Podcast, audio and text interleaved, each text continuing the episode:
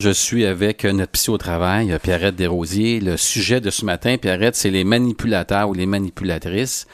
On nous sommes laissés tantôt pour parler des vendeurs. Est-ce que les vendeurs sont tous des manipulateurs? Écoute, euh, je dirais plutôt que c'est l'intention qu'il faut regarder. Dans la vente, il y a le rapport avec l'autre, on a quelque chose à vendre, mais il y a le rôle du conseil. Alors, comme je disais tantôt, la manipulation, c'est de faire faire quelque chose à quelqu'un qui n'aurait pas fait de son plein gré, soit en utilisant des techniques ou en donnant de mauvaises informations. Alors, si le vendeur euh, donne des mauvaises informations ou tente de manipuler par différentes choses, oui, c'est un manipulateur. Par contre, il y a d'excellents vendeurs qui sont de vrais conseillers qui vont partir du besoin du client. Du client. Et la grande différence, c'est un vendeur ou un conseiller ou un, un individu est-ce qu'elle a une conscience sociale? Est-ce qu'elle a de l'empathie? Parce que c'est ça qui fait la différence. Un manipulateur n'a pas d'empathie. C'est-à-dire que qu'il te blesse, qu'il te cause du tort, il s'en balance parce qu'il veut, c'est répondre à ses besoins. Tandis qu'un bon vendeur est convaincu que par rapport à ce que tu lui dis, ce qu'il a comme produit ou comme service améliorerait tes conditions. Alors, il prend vraiment en considération tes, tes, besoins, réels, il te donne l'information juste, il ne tente pas de te séduire ou te dire regarde, tout le monde le fait, t'en as besoin, tu mérites ça, mais part de qu'est-ce qu'il pense réellement et sincèrement qui pourrait contribuer à une plus-value dans ta vie. Paye-toi donc la traite, là, même, c'est pas grave, même si tu dépenses un 25 000 de plus, mais il sait pas que tu es endetté avec 5 cartes de crédit. Ou- S'en ou fout, il lui, il le pense à sa sait, commission. Il le sait, et, et si on voit ça, euh, je ne partirai pas là-dessus, là. il le sait, mais il s'en balance pourvu, euh, pourvu qu'il soit qu'il ait sa commission. Alors ça, euh, ce rendu-là, c'est pervers, là. mais bon, c'est autre chose. Ça, c'est un autre sujet. De toute façon, on pourrait en parler. Des Absolument. manipulateurs là, pervers, même euh, narcissiques. hein, là, euh, On, on ira sur le sujet, Sujet peu euh, peut-être pour une deuxième émission. Là, euh. Oui. Écoute, est-ce que est-ce qu'il y en a plusieurs parmi la population des manipulateurs? D- le terme manipulateur n'est pas reconnu là, dans, le livre de la psychiatrie. On parle plus de narcissiques. Des narcissiques euh, seront nécessairement manipulateurs. Les pathologies comme telles, c'est-à-dire où est-ce qu'on va diagnostiquer une pathologie, puis c'est pas le mot narcissique, mais on rentrera pas dans les détails, on parle pour cent et demi à peu près de la population. Par contre, il y a des gens qui vont utiliser de façon assez importante la manipulation. On, peut monter ça, là, le pourcentage. Et il y a des domaines, il y a des secteurs d'activité qui, où est-ce qu'on va retrouver beaucoup plus euh, de manipulateurs. En tout cas, j'aimerais ce qu'on en parle avec la commission Charbonneau. Tantôt, Ouais. on pourra regarder c'est qui ou à quelle place qu'on peut les retrouver, là, mais euh, il peut peut-être avoir pas mal de manipulateurs qui s'assoient à ces chaises-là sans vouloir nommer personne. C'est, fort probable. c'est même assuré. OK, puis, tu sais, on dit un, un, un à Un, demi une. de la population. Ouais. Euh, Est-ce qu'il y a plus d'hommes que de femmes?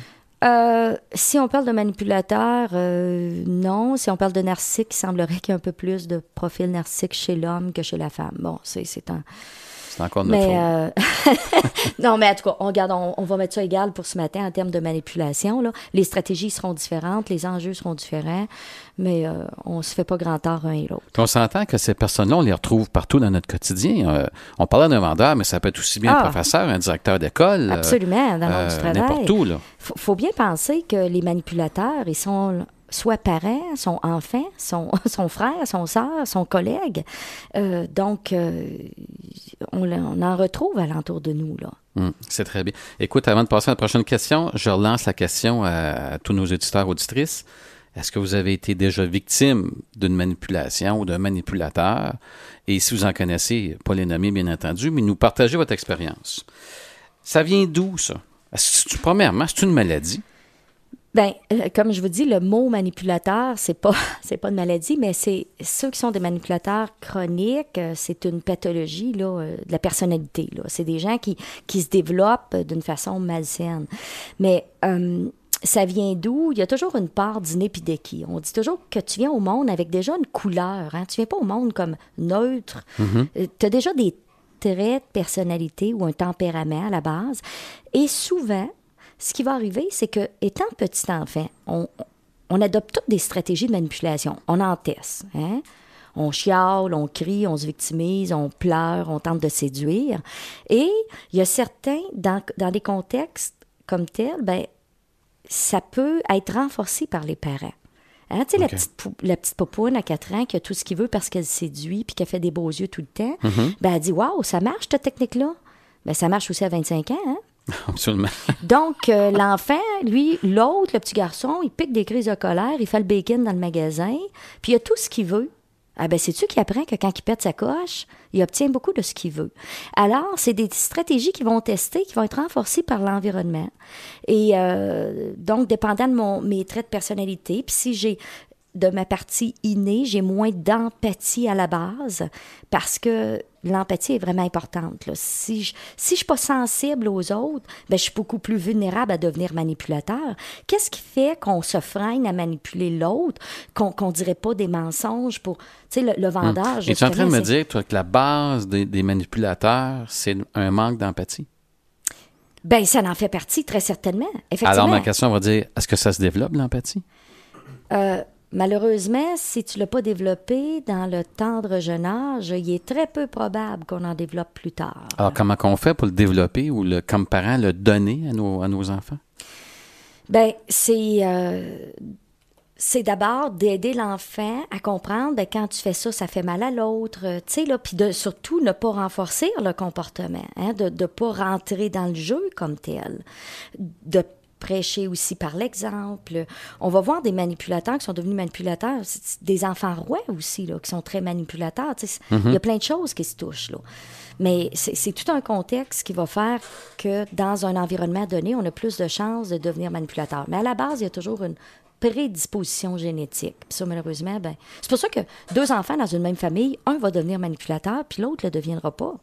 Et pourtant, ils ont eu le même environnement. Mais est-ce qu'en partant, il y a souvent un des deux parents qui est manipulateur pour que l'enfant le devienne?